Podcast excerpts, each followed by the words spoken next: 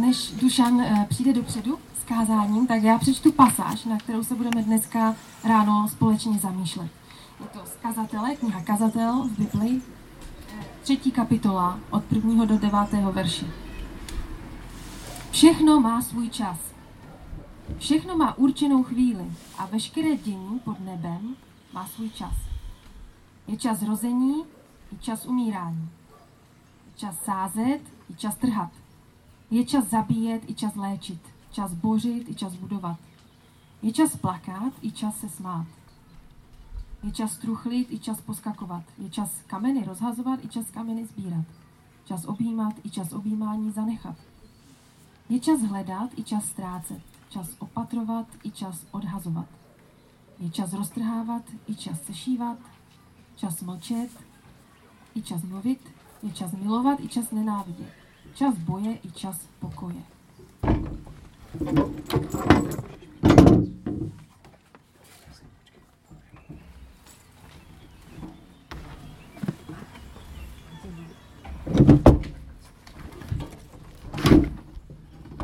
Dobré dopoledne vám všem přeji.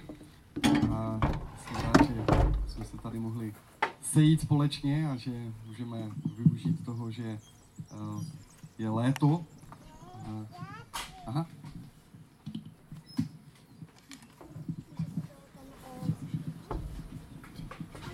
Děkuji. Že je léto, že nám tady voní lípa a léto je takový čas sklizně, že? Že léto je uh, doba, kdy na jaře se zasévá a v létě se sklízí. A to, co jsme četli teď, uh, tak, tak nám ukazuje na to, jak je důležité znát správný čas pro správné věci. A my teď máme sérii v našem sboru z prvního listu tesalonickým, takže já bych rád, jestli byste si mohli otevřít vaše Bible a najít si první list tesalonickým pátou kapitolu. A ta pátá kapitola, hned ten první verš, tak právě mluví o tom, co Danča četla z kazatele a to, o čem bych se chtěl společně teď zamýšlet. Takže první tesalonickým 5.1. O časech a dobách, bratři, nepotřebujete, aby vám bylo psáno. Tak teď tady vidím Davida, který už slyšel moje kázání ve Frenštákě na podobné téma. A já jsem říkal, já bych teda naopak nesouhlasil s tímto veršem, protože já bych chtěl vědět, co máme dělat v této době, co máme dělat v době covidu. Nevím, jak vy, ale my v Křesťanské akademii mladých jsme museli uh, úplně překopat naše plány na léto. Jsme měli domluvených 32 anglických kempů, že budeme pomáhat sborům, jako je ten náš, po celé republice ze asi osmi různých denominací, aby mohli uh, křesťanští mládežníci sdílet evangelium na, na těch anglických kempech se svými nevěřícími přáteli. Nebudou, nebude 32 kempů. Zůstalo nám 13 kempů a z nich polovina ještě jsou jenom příměstské.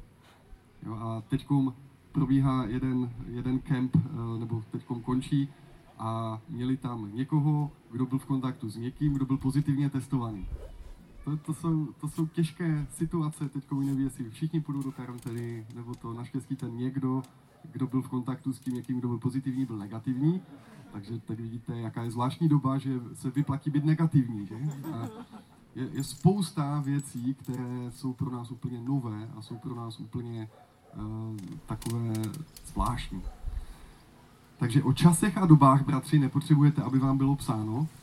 V řečtině je tam použito slovo tam jsou o těch, že my moc často nerozlišujeme čas, doba, že to je pro nás takové podobné, ale v řečtině je to chronon a kairon, jo, jako časy, chronos, uh, množné číslo, a to známe, že jo, chronos známe, to jsou ty momenty sekvenčně, jak jdou za sebou, my dokážeme chronos měřit poměrně dobře, i ti, kdo nemají Apple Watch, tak to dokážou, a víme, že to jsou vteřiny, minuty, hodiny, máme nějaké datum dneska, to všechno je čas chronos.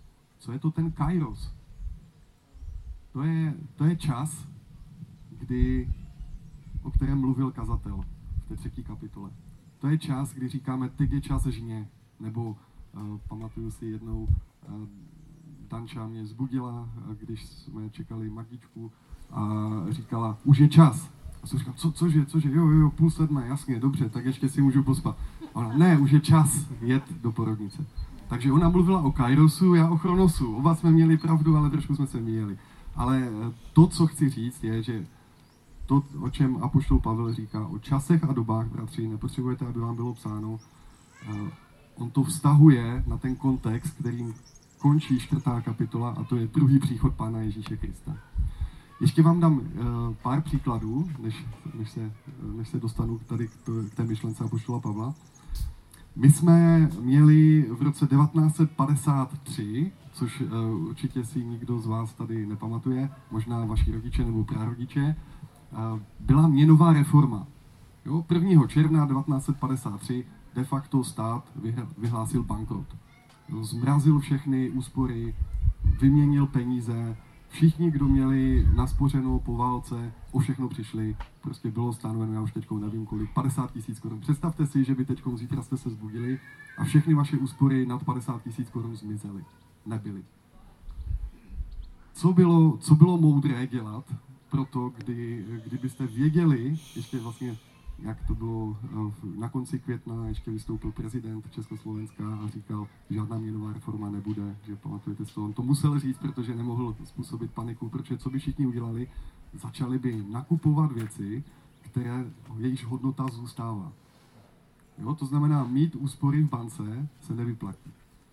A to je taková ukázka toho, jak, jak kdyby lidi znali ten kairos toho, co se chystá, tak by jednali úplně jinak. A to je to, co Apoštol Pavel chce i po nás. Jo? Takže to je myšlenka, kterou si prosím uh, zachovejme, vrátíme se k ní ještě.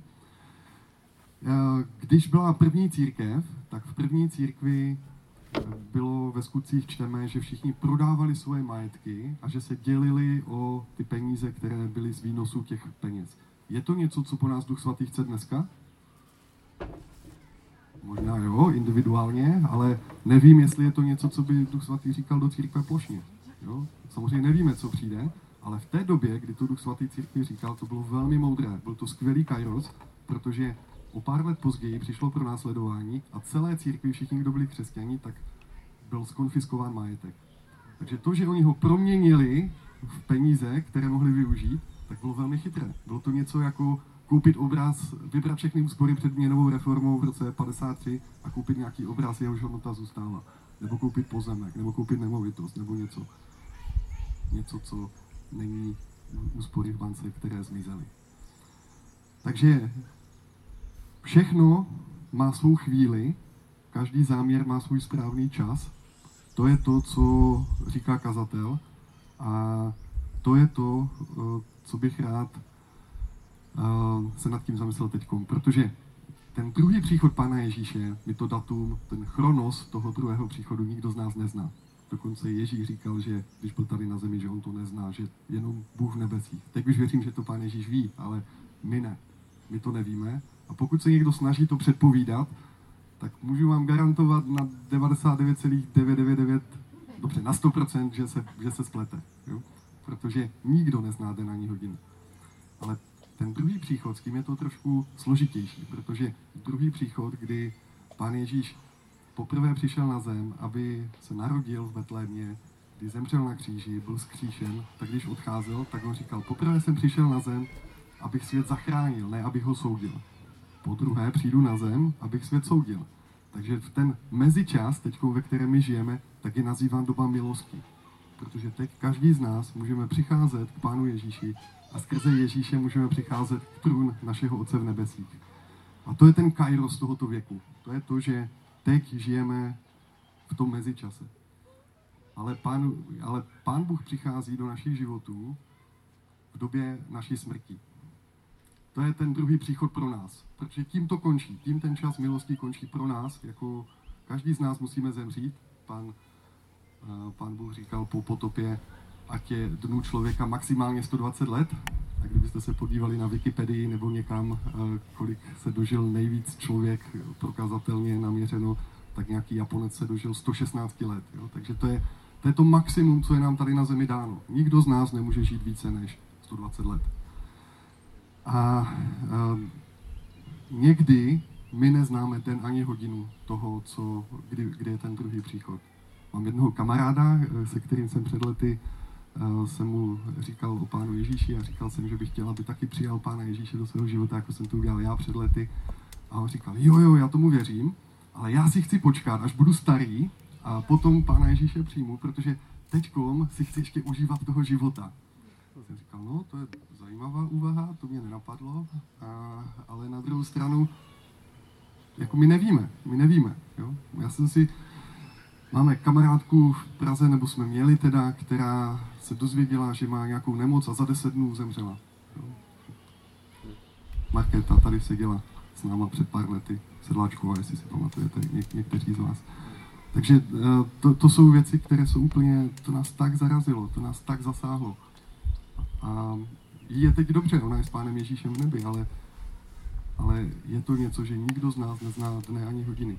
Možná si pamatujete Denisu Bílou, před dvěmi lety eh, pracovala u nás na hotelu.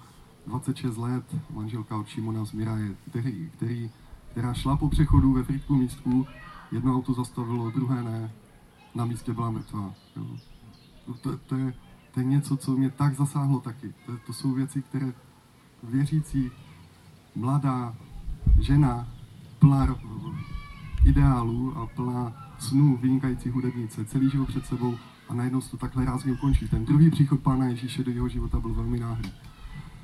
Takže to, co, to, co já čtu v Bibli, tak je, že uh, potřebujeme přijmout Pána Ježíše dnes. Dnes je ten den spásy. Že to nemůžeme odkládat.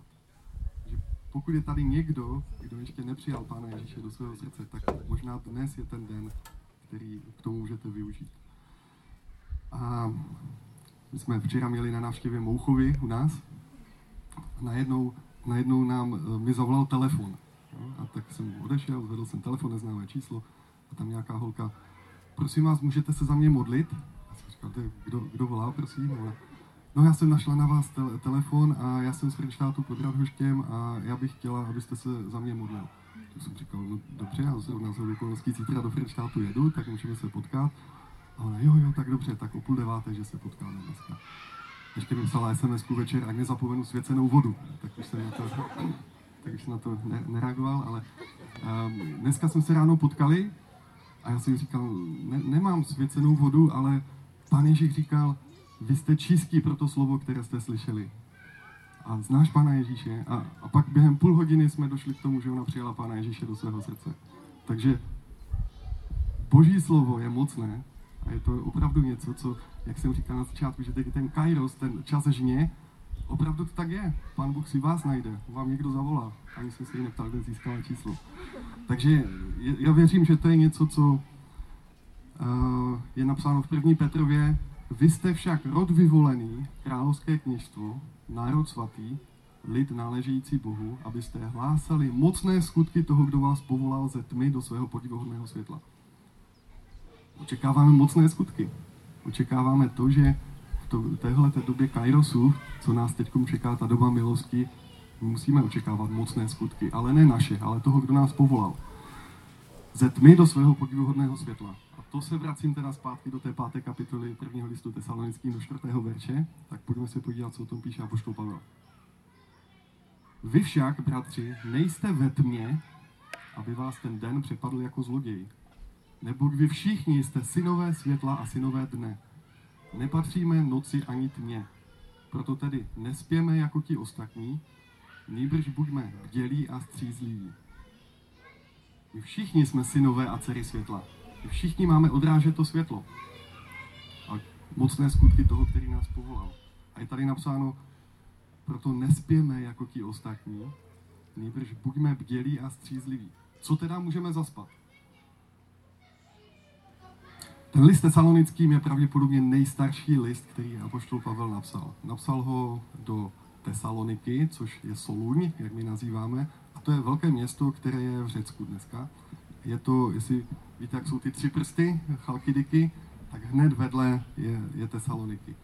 To město má pro nás obrovský význam, protože v roce 863 o tamtud kníže Rastislav povolal Cyrila a Metodie, kteří přišli tady na Moravu a přinesli nám evangelium. A oni, minulý týden jsme si to připomínali, že? Příchod z věrozvěstů. A podle pověstí oni se zastavili na pustevnách. No, tam, mají, tam mají vlastně kapličku Cyrila Metodě, David to tam dobře zná, říká, že tam chodí často, že? A, a možná se procházeli Cyril s Metodějem tady, naším údolím. My nevíme. Co víme, je, že 800 let později, někdy kolem roku 1700, se tady v takové vesničce nedaleko v Ženklavě narodil Kristian David.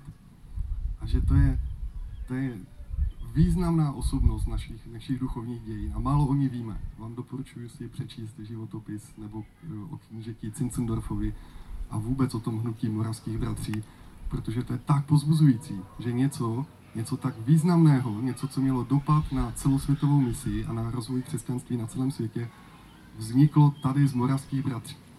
A já jsem si vzpomněl, že asi před 20 lety jsme s klukama byli uh, v Dominikánské republice a tam jsme si půjčili auto a jeli jsme a najednou jsem viděl takový bílý kostel a tam bylo napsané Moravian Church. Tak, tak jsem si říkal, moravská církev, to je zajímavé, to asi nemá žádnou souvislost s náma. Já jsem vůbec nevěděl o těch dějinách, jsem vůbec nevěděl o tom, že je uh, nějaký Kristián David, vůbec ve škole jsme se o tom neučili, ale je to významná část našich dějin. A o tři století později tady sedíme my pod lípou a já věřím, že Pán Bůh má pro nás mocné skutky nachystané. Ještě větší, než co zažívali moravští bratři, který, kteří vysílali misionáře opravdu do celého světa a jsou považováni za zakladatele moderní misie, tak jak ji chápeme dnes. Když um, jsme asi někdy před v roce 2010, tak moji rodiče se rozhodli, že prodají uh, dům, ve kterém ve kterém jsme bydleli a který patřil naší rodině od 60. let. Je to nejstarší vila, jedna z nejstarších v, v Kunčicích a prodali na Čeladné teda vlastně tak nějak na pomezí. A když ji naši prodali, tak oni eh, si koupili malý domeček na Jižní Moravě, kde teď bydlí a zbytek peněz rozdělili mezi mě a sestru. A já jsem říkal, tak co mám teď s těma penězma dělat? Buď to splatím dluh, eh, co máme, když jsme si koupili tady byt, a volal jsem do té banky a oni řekli, ne, ne, ne, máte nízké hodnotící číslo, vůbec nevím, co to znamená do dneška, když by mi to pak vysvětlil, nemůžete to splatit. Tak jsem říkal, dobře, tak co teď s těma penězma? Tak uh, jsem hledal, jak bych je investoval a zrovna jsem viděl, že naproti našeho balkónu je takový zarostlý pozemek. Tak jsem, tak jsem, uh, tak jsme ho koupili a uh, ten pozemek jsem ho koupil s tím záměrem, že ještě s naším kamarádem jedním, že to prodáme někomu, kdo tam postaví bytové domy, protože v územní plánu bylo, že to je vhodné pro bytové domy. A ta firma, už jsme měli i domluvenou firmu, která by to koupila všechno, jenže přišla krize a firma holandská se stáhla z toho trhu a nám zůstal velmi, velmi drahá zahrádka, uh, kde jsme pěstovali velmi drahou zeleninu. A, a tak nějak jsme si zvykli na to, že, že to je naše zahrádka. O pět let později uh, se mi ozval jeden nějaký pán a říkal, my chceme ten váš pozemek koupit a postavit tady dům a přijďte na, na, na, to, jako na setkání do Café de Mare. Tak jsem tam přišel, tam pán vystoupil z takového velkého Mercedesu a měl dvě igelitky a tam měl 4 miliony korun a říkal, já to od tebe od vás kupuju. Tak tím mě vyděsil, tím mě docela. A, a tak jsem říkal, ne, ne, ne, rozhodně ne. A jako teď jsme nevěděli, co máme dělat, ale zase jsme to chtěli prodat. A tak Danča řekla, tak co kdybychom se modlili? Jsem říkal, to je dobrý nápad. Tak jsme se modlili a Pán Bůh ukázal takovou zajímavou vizi Danči, kdy ona viděla, že na tom pozemku plus ještě další dva pozemky vedle, že tam je postavená nějaká budova, kde je škola a kde je i nějak uh, zbor a celé to září a celá ta záře se roz, rozprostírá do celého toho údolí tady. A já jsem si říkal, teda, to je zajímavé, to se mnou hodně rezonuje. To je něco, co, co musíme proskoumat. Tak nevíme, jestli ta vize byla od Boha, ale to, co to udělalo, je, že jsme se rozhodli, že... Ještě, že nejsem alergický. E, to, co jsme, to, co jsme se rozhodli, je, že to nebudeme prodávat, ten pozemek. A, a věřili jsme, že Pán Božský má nějaký záměr. A já věřím, že ten další krok teď k tomu, aby nevíme jakým způsobem, ale to, aby se v konečném důsledku mohla naplnit ta vize, ta závěrečná část, to, že naše údolí je naplněné Boží slávou. Takže další krok k tomu je to, co se teď stalo, že jako starší, jako starší a jako zhromáždění jsme odsouhlasili, že, od, že náš sbor od nás, eh, jako od rabinových, kupuje ten pozemek. A já nevím, jaký pán Bůh s tím bude mít záměr, já jenom věřím, že to je něco, co nemáme zaspat. A že to není o tom pozemku, není to o té stavbě, ať tam bude stát cokoliv.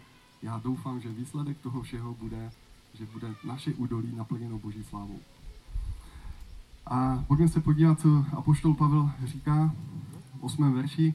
My však, kteří patříme dní, buďme střízliví, oblecme si víru a lásku jako pancíř a naději na spásu jako přilbu. Zase jsme zpátky u toho. Nic nebude zářit, pokud nebudeme mít víru, naději a lásku. To je ta trojice, o které píše v Korinském apoštol Pavel, že je ta nejdůležitější. A nejdůležitější je láska. A je napsáno, že po lásce poznáte křesťany. Jo? To, je to, to je to, co věřím, že je to záření. Ta láska září. Ta láska k Bohu, láska k nám, sobě samým a láska k druhým lidem. A ďábel nám bude útočit na tohleto a bude to spochybňovat a bude tam stavit překážky. Ale, jak píše apoštol Pavel v 9. verši, Bůh nás neurčil k tomu, abychom propadli jeho hněvu, nejbrž abychom došli spásy skrze našeho Pána Ježíše Krista. On Ježíš zemřel za nás, abychom my, ať živí či zemřeli, žili spolu s ním. A toto je evangelium. To je ta dobrá zpráva. Jaký je teda Pavlův návod pro makedonské, co mají dělat? A teď apoštol Pavel už nemluví o Chronosu, ale mluví o Kairosu. A to je to, v čem je to důležité pro nás, protože to, co teď apoštol Pavel tady říká, to není jenom něco, že to platilo pro tu první církev. Tohle to platí pro každého z nás v jakékoliv době, ať je covid nebo není, tak pojďme si přečíst, co to je a zkusme se zamyslet nad tím, každý z nás, pojďte, pojďme společně poprosit Ducha Svatého, jak nám ukáže, která ta oblast, o které teď Apoštol Pavel píše, se týká nás a co máme dělat my právě dnes. Takže jedenáctý verš můžete číst spolu se mnou. Proto se navzájem pozbuzujte a buďte jeden druhému oporou, jak to již činíte. A já úplně bytostně souhlasím s Apoštolem Pavlem, že to je něco, co se týká i našeho společenství. Proto se navzájem pozbuzujte a buďte jeden druhému oporou, jak to již činíte. Já vnímám vaši oporu a vnímám to, že se vzájemně podporujeme a že stojíme za sebou, ať už v duchovně, duševně nebo v těch fyzických potřebách jsme, jsme v tom společně. Žádáme vás, bratři, abyste uznávali ty, kdo mezi, kdo mezi vámi pracují, jsou vašimi představenými v Kristu a napomínají vás. Velmi si jich vašte a milujte je pro jejich dílo. Žijte mezi sebou v pokoji. Celá Bible je o vzájemné podřízenosti. I pán Ježíš je podřízený Bohu svému Otci a Bůh Otec podřídil všechno Ježíši pod jeho nohy, pod jeho trůn. A stejně tak i my se máme podřizovat a máme ty, kteří se nám podřizují. A my, pokud budeme nad nimi vládnout, tak to nedopadne dobře. Ale pokud budeme mít nastavené naše oči na Ježíše, abychom přinášeli Ježíšovu perspektivu těm, kteří jsou nám svěření, ať už to jsou naši děti, nebo naše, naše podřízení v práci, tak pak to bude to, pak bude to světlo, pak bude ta záře, pak bude to, za co se modlíme tady v tom našem údolí. Takže možná zkuste se zamyslet, jestli můžete něco praktického udělat v tom, kde se můžete podřídit, nebo kdy můžete naopak pozbudit ty, kdo jsou vašimi nadřízenými. Třeba v práci, třeba máte sekulární zaměstnání a nemáte věřícího vedoucího, to vůbec nevadí. Zkuste se zamyslet nad tím, jak ho můžete pozbudit, jak ho můžete jak ho můžete nějak uh, uznávat. Velmi si jich vážit, jak je tady napsáno. A žijte mezi sebou v pokoji. Klademe vám na srdce, bratři, kárejte neukázněné, těžte malomyslné, ujímejte se slabých, se všemi mějte trpělivost. A aby nikdo neoplácel zlým za zlé, ale vždy usilujte o dobré mezi sebou a vůči všem. To je těžké, že? Když to čtu, tak mě to usvědčuje, jak často selhávám. Stále se radujte, v modlitbách neustávejte, za všech okolností děkujte, nebo to je vůle Boží v Kristu Ježíši pro vás. Plamen ducha nezhášejte, prorockými dary nepohrdejte. Všechno zkoumejte a dobrého se držte. Co to znamená, neuhášejte ducha? Jak když se podívám do Bible na ten kontext, velmi často je to spojené s tím, když někdo negativně mluví o věcech, které dělá Duch Svatý. Na druhou stranu, ne, každé, ne každý projev ducha je z Ducha Svatého. To znamená, tady je to napsáno. Všechno zkoumejte a dobrého se držte. Ale máme všechno zkoumat. Nemáme jenom něco, že nám nějaký projev ducha přijde divný, tak to odsoudit. To je, to je moc charismatické. Nebo něco. Jo. Takže fakt buďme opatrní, neodsuzujme věci, který, které nemáme proskoumány z té, z té duchovní uh, oblasti, ale na druhou stranu všechno zkoumejme. Ale plamen ducha neuhášejme. Dobrého se držme. Zlého se chraňte v každé podobě. Sám Bůh pokoje nech vás celé posvětí a zachová vašeho ducha, duši i tělo bez úrazu a poskrby do příchodu našeho Pána Ježíše Krista. Takže nevím jak vy, ale já mám pocit, že mi hodně chybí k dokonalosti v naplňování toho, tohoto, eh, co eh, jsme tady četli. A naštěstí, když se podíváme do 24. verše, tak tam je takový návod. Věrný je ten, který nás povolal, on to také učiní. Uf, takže to není na mě, je to na Pánu Ježíši, takže pane Ježíši, můžeš? No, tak tady jsem. A my někdy se snažíme uh, být ve světle a zářit, zářit na venek. Ale to není naše role. Naše role je odrážet světlo. To je jako, když uh, bych teď měl tady zrcátko a nastavil ho tak vhodně tady na to, abych někomu udělal prasátko do obliče, tak to zrcátko nesvítí. Slunce svítí. To zrcátko je jenom vhodně nastavené. A to je to, co Pán Bůh chce v našich životů. Je to podobné, jako když se procházíte v létě, v noci a teď svítí měsíc a všechno je osvětlené, ale měsíc nesvítí. Měsíc jenom odráží září od slunce.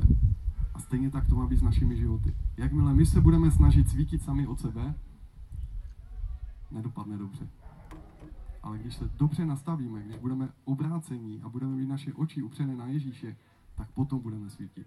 Potom budeme odrážet uh, to světlo. A zase zpátky k tomu obrazu toho údolí zaplněného boží slávou, jak to svítí, to, ne, to, nebudeme, to nebudeme my, kdo vyzařují, kdo září. To bude odraz té záře od Pána Ježíše, kterou budeme odrážet. když um,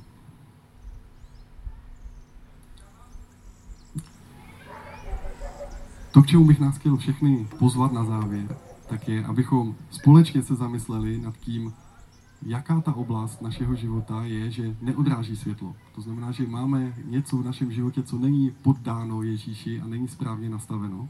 A co můžeme změnit? V jaké oblasti života nesvítíme a mohli bychom svítit? A pak to, jak to změnit, je vždycky to, co říká Bible, pokání a víra. A pokání je, že přijdeme za Pánem Ježíšem a řekneme mu, pane Ježíši, prosím tě, proměň mě v této oblasti, dělám něco, co se tobě nelíbí a promiň mi to a poprosit Pána Ježíše, aby nám dal sílu k tomu to změnit a ve víře pak jít v tom už změněném, proměněném životě. A to, že to můžeme tohleto dělat, to pokání a víru, tak to je, to je ta doba milosti. To je ten kairos. To je to, co je teď, kdy je to do naší smrti, od toho, kdy jsme přijali Pana Ježíše, anebo do příchodu Pana Ježíše po druhé tady na zem. Nevíme, co z toho bude dříve. Takže já bych chtěl to uzavřít modlitbou a prosím, jestli bychom se teď mohli společně skýšit a naslouchat Božímu hlasu, aby nám Pan ukázal, co z toho té páté kapitoly první tesalonickým, co psal Apoštol Pavel, tak má dopad na naše životy a co Duch Svatý chce, abychom my dělali právě teď. Pane Ježíši, díky za to, že ty jsi světlo, díky za to, že ty záříš do našich životů a že, pane, eh, je před námi léto a já věřím, že to je, že to je čas milosti, eh, k pokání a k víře a k tomu, aby jsme tebe pozvali do svých životů, do všech zákoutí našich srdcí, tak prosím tě, dej nám k tomu svoji milost a dej nám k tomu sílu, odvahu a dej nám k tomu, pane, všechno to, co potřebujeme, aby jsme byli dobře nasměrováni na tebe, aby celé to údolí tady zářilo, aby lidi, když nás uvidí, tak aby viděli tvoji lásku, aby viděli tvoji slávu. Tak pane, prosím, aby si rozjasnil nad námi svoji tvář, aby, pane, si nás jako společenství očistil tvou svatou krví a zmocnil k hlásání mocných skutků toho, který nás povolal. Amen.